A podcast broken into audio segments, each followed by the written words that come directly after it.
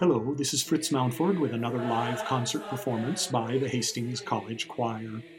This morning you'll hear the choir sing a masterwork by the 18th century Italian composer Antonio Lotti. Sung in Latin, the famous eight voice setting of Crucifixus.